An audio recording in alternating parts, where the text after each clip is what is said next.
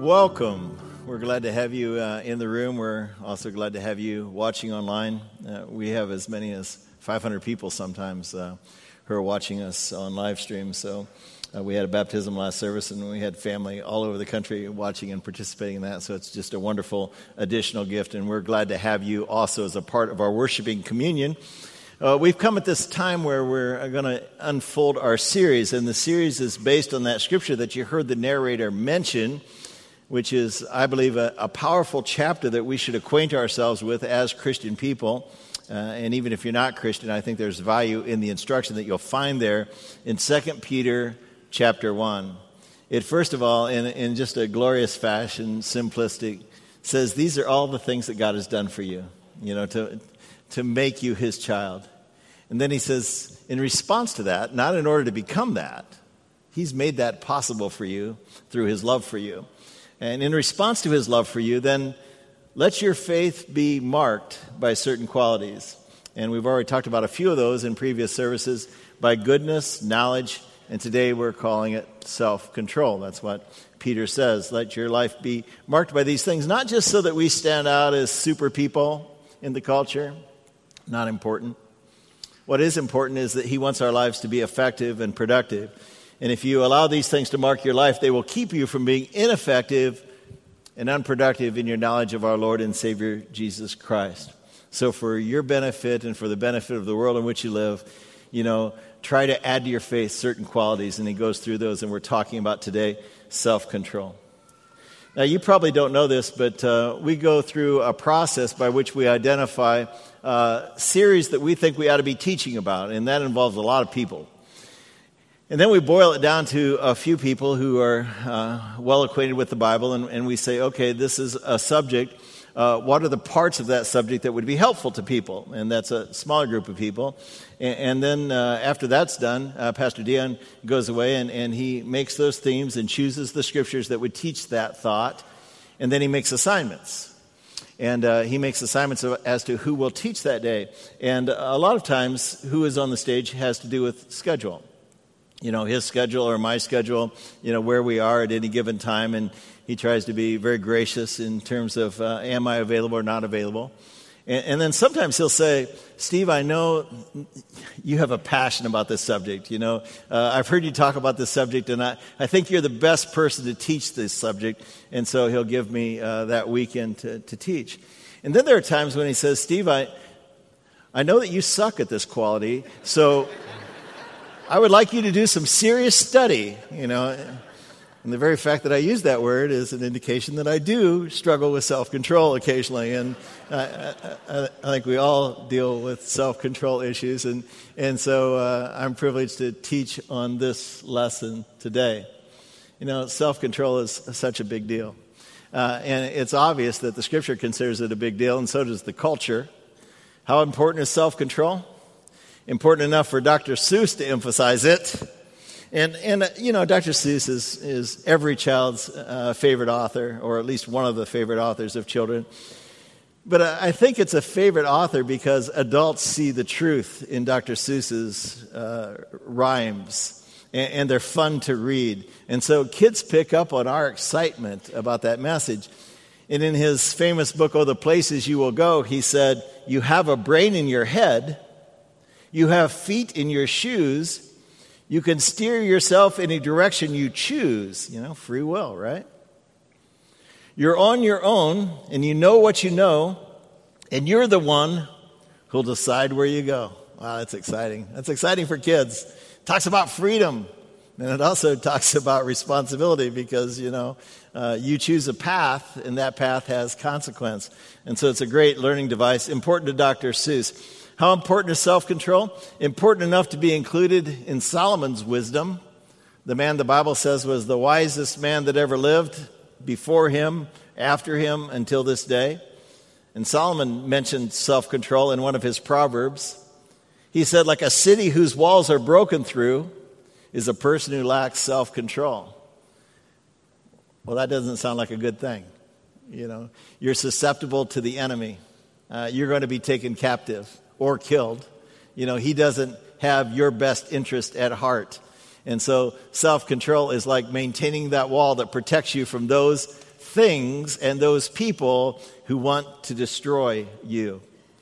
How important is self control? Important enough for Paul, who wrote most of the New Testament, uh, to speak about it when he was uh, giving instructions to his understudy, the man who would take over his ministry, uh, the man named Timothy.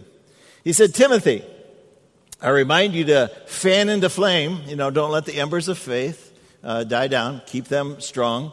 Fan into flame the gift of God which is in you through the laying on of my hands when you receive this ministry. For the Spirit God gave us does not make us timid, Timothy, but gives us power, love, and self discipline. Last week we talked about knowledge. You know, knowledge when it comes to faith often divides people, but that's not the kind of knowledge that we should be marked by. It should be an intimacy with God that unites people. That's the kind of knowledge that Jesus demonstrated in his life. And when we have that intimacy with God, we receive these gifts. We receive power. There's power in his word. We receive the ability to love. And we also receive this incredible gift called self control. Now, compare that with Michael Jackson a few years ago when uh, a man who's not the epitome of self control, I would say, you know, in, in his life, a gifted man, certainly. We're going to talk about a gifted man today who had to learn self control as well. But when he said, you know, I'm looking at the man in the mirror, you know the song? He said, I'm asking him uh, to make a change. No message could have been any clearer. If you want to make the world a better place, take a look at yourself and make the change, he said. You know, but how do you how do you do that? How do you go about doing that, making that change? Well, before we get to the uh, actual text, I'm going to be looking at Genesis chapter 39 and the story of, of Joseph. Uh, I want to give you some pretext insights into who I'm talking about. I'm not talking about Joseph, who was married to Mary, who were the parents of Jesus. No, I'm talking about the Old Testament Joseph. I'm talking about Abraham, gave birth to Isaac, gave birth to Jacob, gave birth to 12 sons, one of whom was Joseph. Now, we remember that Joseph became second only to Pharaoh in all of Egypt.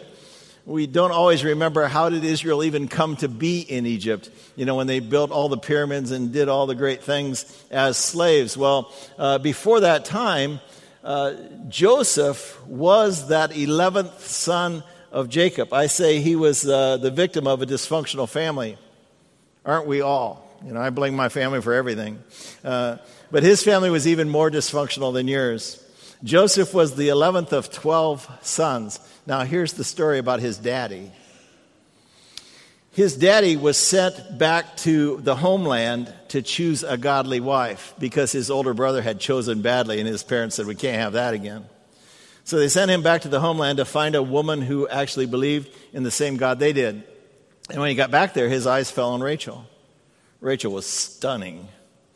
And he said to her father, uh, You know, I would love to have Rachel as my wife. And he says, Well, work for me for seven years, and I will grant you uh, Rachel as your wife. And so he, those years passed, boom, like that, the Bible says, you know, and, and he was ready for that moment. And so they had a big ceremony and uh, they partied hearty. And uh, Joseph got extremely inebriated. And that night, uh, his father in law gave him Leah as his wife, not Rachel. Did I say that Joseph was inebriated because he didn't recognize the difference until the next day? And he said, What have you done to me? And uh, his father in law said, Well, it's not the practice in our land to allow the younger daughter to marry before the older daughter. And so I gave you Leah. You can also have Rachel, by the way, if you continue to work for me. And so he had these two sisters as wives. Did I say he was a part of a dysfunctional family?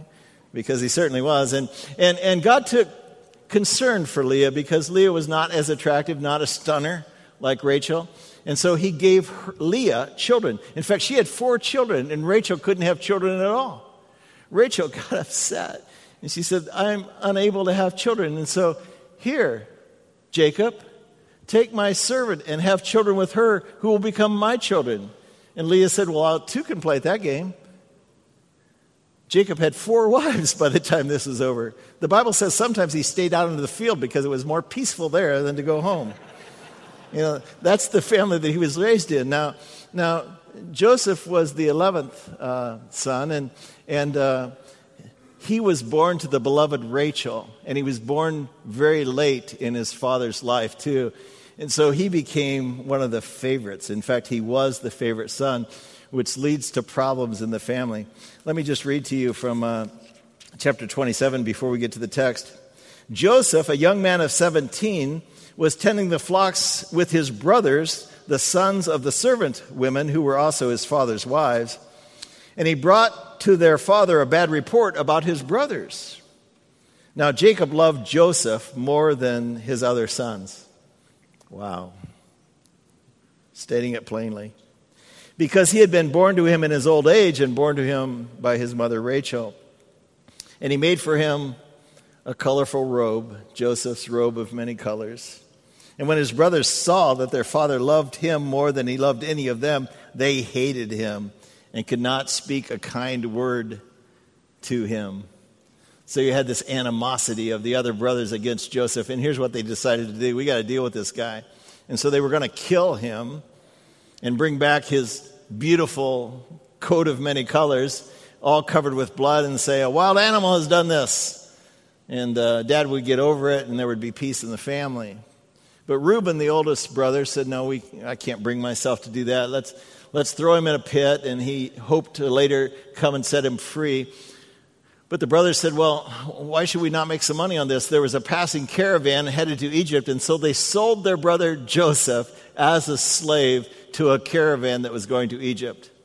That's what happened. So that's a bit of the background story. Now, I want to add one more point in that Joseph was about to learn the truth of the proverb strong winds make for stronger trees. Joseph was spoiled, he was handsome, he was strong, he had everything going for him except maturity, you know, except for any kind of stability. He was arrogant, he was prideful, and God was going to take him through some difficult times. And through these difficulties, he was going to mature him to be the kind of person that God needed him to be. I want you to watch for, as we read these 10 verses, I want you to watch for three things. First of all, Joseph's circumstance in life was never an indication of God's favor. Read that to yourself. His circumstance in life was not an indication of God's favor because I think we believe that. If things are not going well, we say, Where is the favor of God going in my life? God was showing him great favor uh, through the difficulty. There's a scripture that says uh, God treats us as children. What child of a loving parent is not disciplined? We discipline children to show them our love. In fact, children that are not disciplined question your love, and they will force your discipline upon them. And so, circumstance did not con- indicate God's favor. God favored him even when he was teaching him the lessons of maturity through hard times that he would need to learn. And his circumstance in life did not define the qualities of his life either. You know, sometimes uh, we think, well, man, I just, I have a blue collar job, I have a dead end job, you know, I, am in a family company, there seems to be a glass ceiling here, I don't know what's going to become of me, I've made some bad choices. And, and so we feel that, you know, our life will never be great. Joseph, even when he was a slave, had a good life. Joseph, even when he was in prison later, had a good life his circumstance did not define the quality of his life. Important for us to realize as well, lest we project that upon ourselves. And then, last, I want you to, as I read these 10 verses, I want you to realize that blessings hold as much or more potential to undo you as does hardship. You think you're undone by hardship? You'll be more often undone by favor and blessing. Good times destroy more people than hard times. Hard times put you on your knees you know, good times say, you know, I don't need to be in church. I don't need God. Look at it, man, I'm capable. Well, let's look at the uh, 10 verses beginning at chapter 39. Uh, Joseph has been sold by his brothers to this caravan that's headed to Egypt, and, and that's where he finds himself. Now, Joseph had been taken down to Egypt. Potiphar, an Egyptian who was one of Pharaoh's officials, even the captain of Pharaoh's entire guard, bought him from the Ishmaelites who had taken him there. Now the Lord was with Joseph. Joseph was a slave, and still God was with him. And he prospered him, even as a slave. He prospered him. His circumstance didn't mean that God didn't care. And he lived in the house of his Egyptian master. Now, his master noticed that the Lord was with him and that the Lord was giving him success. Even though he was a slave, his master said, Wow, there's something about this guy in everything he did. Joseph found favor in his eyes and became his attendant, his right hand man. Uh, Potiphar put him in charge of his entire household and entrusted to his care everything that the man owned, and he owned a lot. From that time, he put him in charge of his household and all that he owned. The Lord blessed the household of the Egyptian because of Joseph. The blessing of the Lord was on everything Potiphar had the things he had in his house and the fields that he had as well. So Potiphar left everything he had in Joseph's care. With Joseph in charge, he didn't worry himself about anything. He only took care of the food that he was going to eat. That's all he worried about was what I'm going to have for dinner today. Now, Joseph was strong and he was handsome. And after a while, Potiphar's wife, his master's wife, took notice of the young man and urged him, Come to bed with me. But Joseph refused. With me in charge, he told her, my master, your husband, does not concern himself with anything in the house. Everything he owns, he has entrusted to my care. No one is greater in this house than I am. My master has withheld nothing from me except you, because, of course, you are his wife. How then, knowing how God has favored me, realizing the blessing in my life, even though I'm a slave, I'm, I'm treated so much better than that, and all this authority and all the respect that I have, and God's love, how then, knowing all of that, could I risk all of that and do such a wicked thing and sin against God who has made it all possible? And though she spoke to Joseph day after day, he refused to go to bed with her or even be in the same room with her. It's an important text. Everyone struggles with self control. It's a universal condition. God has given us free will. We can choose to not be obedient. We are created sensual people, and, and that's a good thing. I think there ought to be a law against Cinnabon. You walk through the airport and they pump that sweet aroma into the, into the pathway, and what can you do except turn aside? You know, we're all tempted. You know, we all see things that are beautiful. We smell food that we know would just taste awesome. Uh, we see nice cars. We see nice homes. You know, we're all tempted. No one is beyond temptation. Not even the greatest of all the apostles, the apostle Paul, who wrote most of the New Testament. He knew about temptation. He knew about the struggle to maintain self control. He said, I have the desire to do what is good. I know what it is. I want to do it. But man, I fall down a lot. For I do not do the good I want to do, but the evil I do not want to do, this I keep on doing. Keeps eating Cinnabons. You know, he just can't help it. You know, he knows better, he doesn't want to, but, you know, he's only human. I contend that all of us struggle with control issues. Way too many of us give other people control over us. You are God's child. He loves you. He knows the number of hair on your head. He knows the length of your days. Before you were even born, He knew you would be born. And He sent Jesus Christ to redeem you from your failure. And even in your failure, He doesn't give up on you. There's a scripture that says, Can a mother abandon her child? Yes, we've seen even mothers abandon their child, but God will not abandon you. He has carved you on his hands. And Jesus certainly has scars on his hands, you know, from the love that the Father demonstrated towards you. You are his child in good seasons or bad seasons. And he gets frustrated with you not because you bring shame on him by bad behavior. Uh, he gets frustrated with you because you are bringing difficulty into your life by disobedience. And that's the reason he cares so much about what is right and wrong. As a good parent doesn't care what people say to them about their child they care about their child and they want their child to do right because it's a favor and a blessing in a child's life. But instead of recognizing who we are and being obedient to who we are and maintaining self-control we give other people control over us If you are a person who is still bitter towards someone who has done you wrong, you are giving that person control over you. Why do you do that? Why do you allow them to have that kind of power over you for some past hurt? That's their problem. It shouldn't identify you, it shouldn't control you. Let it go. You've been forgiven in Christ Jesus. Be forgiving of people who don't even ask for your forgiveness. Why give them that control? If you are subject to road rage, why allow some other idiot to control your driving behavior? Why give them control, men? if you are depressed over a lack of recognition that you've got in your office, over promotions that have gone to somebody else, why allow somebody else's activity or decisions to influence how you feel about yourself or your value or your importance in life? Why give others co- control in that way? And if it's not others, it's circumstance. I'm amazed at how many people are paralyzed by setbacks in life and circumstance that occurs. They've been in a bad accident and they're crippled or injured or, or they're chronically diseased. And, and as a result, they begin to think differently about themselves. Joseph was sold into slavery. And when he refused to go to bed with Potiphar's wife, she seized his garment, told her husband that he tried to sleep with me, and I got his garment here to prove it. Potiphar sent him to prison.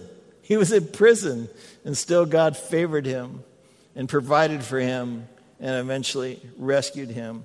Why let circumstance control how you feel about yourself or the value that you have in life? Financial setback, major appliance repairs, car failure, flooded basements. Why do these things impinge upon your belief that God favors you or wants to bless you?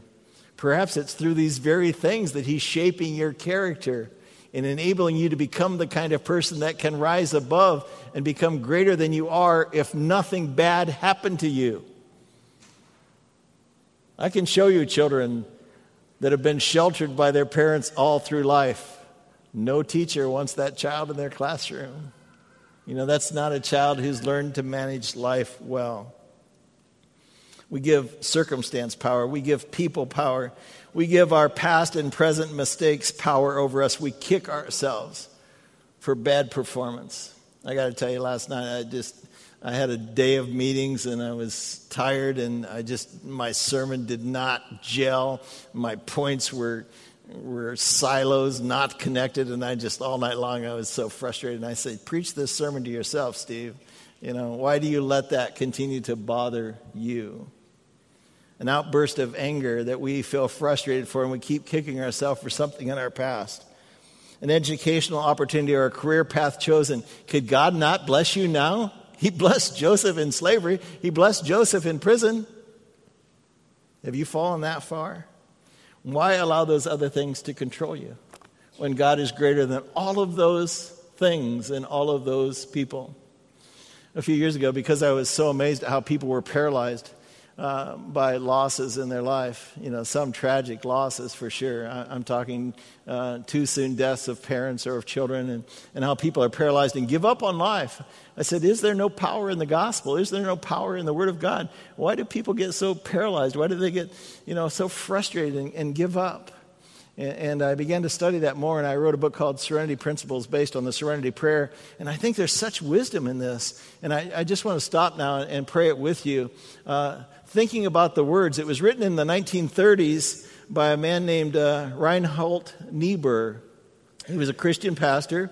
And uh, the depression, people took their lives. Circumstance was so awful, people couldn't provide for their own children. I, I know my father's own family took other people's kids in and raised them like they were his brothers and sisters. They weren't. They were people that lived in town. He lived on a farm, and so they could better provide. Uh, tough things happened during the 30s, and he wrote this prayer to try to help people. This prayer became so popular, it was actually printed and given to all the chaplains in World War II to share with men who found themselves in anything but serene environments. Pray it with me.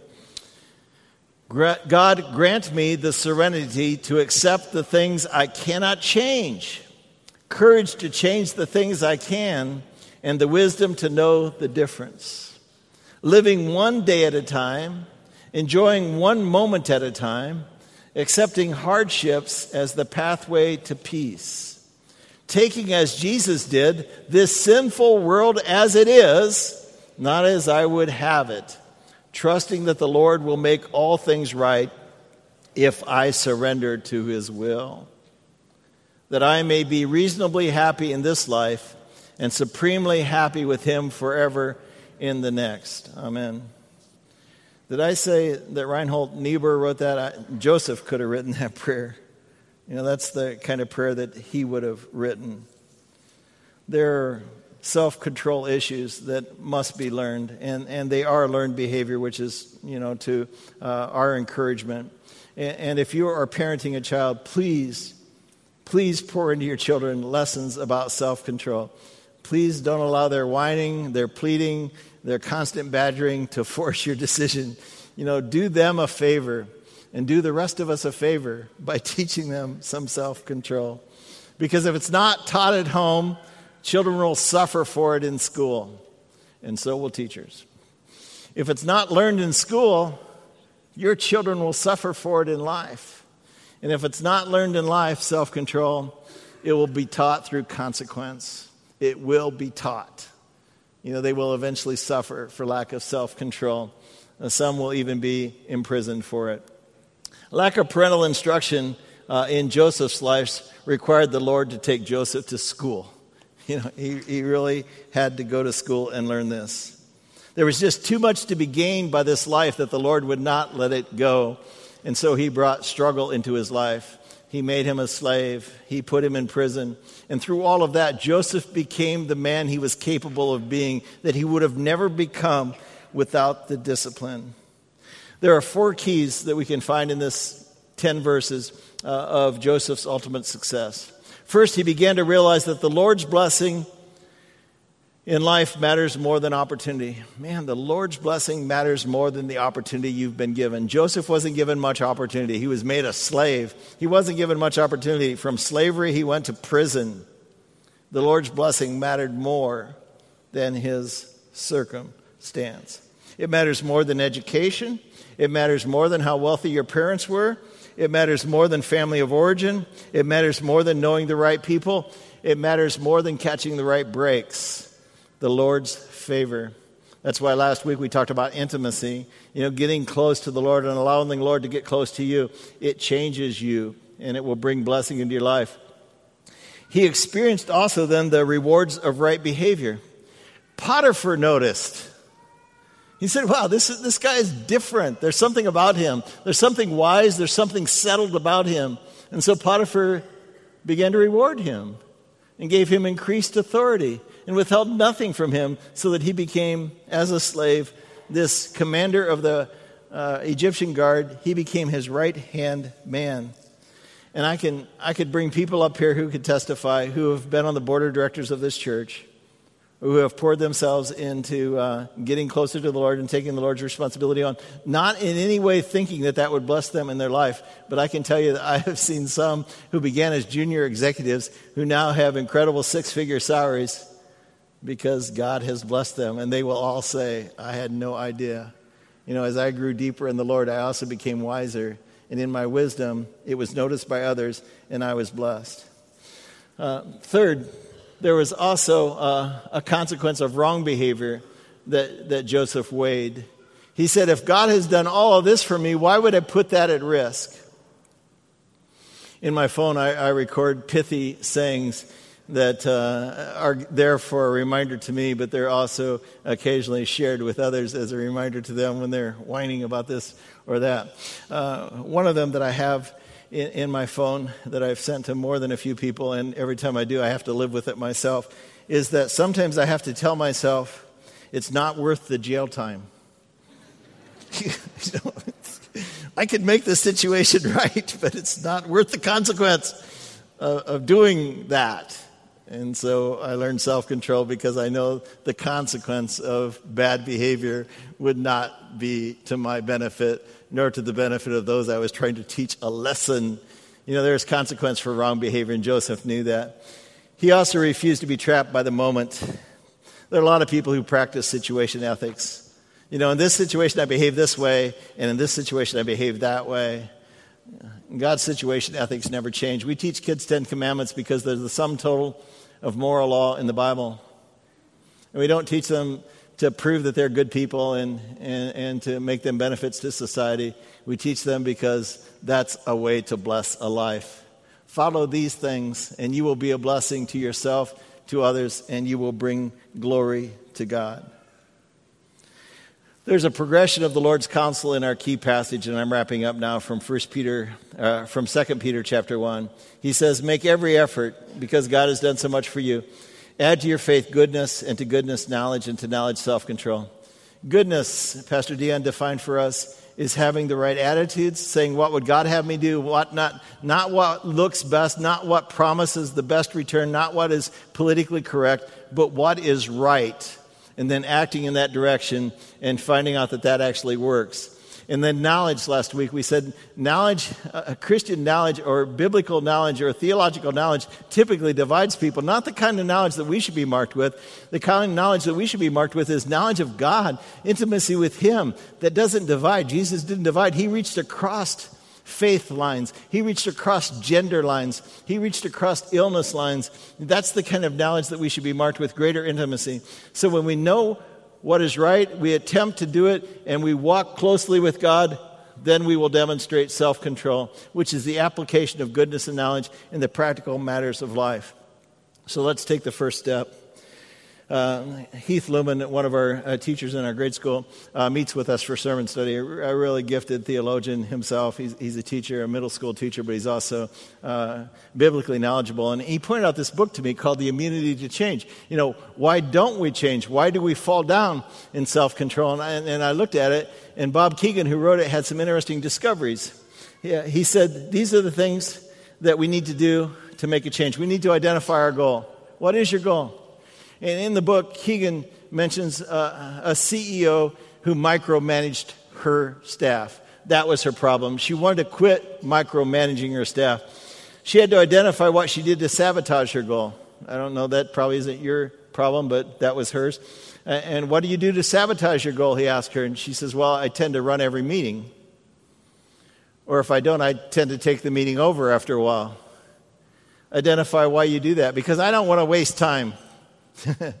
or because I wanted to turn out right. And examine the assumptions that cause you to do that kind of thing. Because I believe, I have this assumption that if you want something done right, do it yourself. Or there is only one right way to do it, and neither one of those is true. Those are false assumptions that lead to false behavior. So the first step in establishing control in an area where you've lost control is to acknowledge it and to identify how you want to change. Then grow in your goodness, grow in your knowledge of your Lord, and believe what Paul told Timothy that your life as you mature in faith will be marked by power, as Joseph's was, love of even those who are difficult to love. You will rise above their meanness, and self control which is a powerful tool in the hands of nearly everyone. Let's pray. Gracious Lord, we thank you that uh, you have guys like Joseph in the Bible. you know, a study of a life in progress that we can learn from. And, we can know that uh, even, even when we suffer the consequence of our bad behavior, as he suffered the consequence of lording it over his family, uh, that you don't desert us and you go there with us. You're not ashamed to become a slave. You're not ashamed to become a prisoner and live in prison with us if need be. And you will not desert us, and you will even prosper us in those situations. Lord, help us to trust that as we have seen Joseph uh, be blessed by you. Help us to know that you desire that same blessing for all of us. We pray in Christ. Amen. God bless.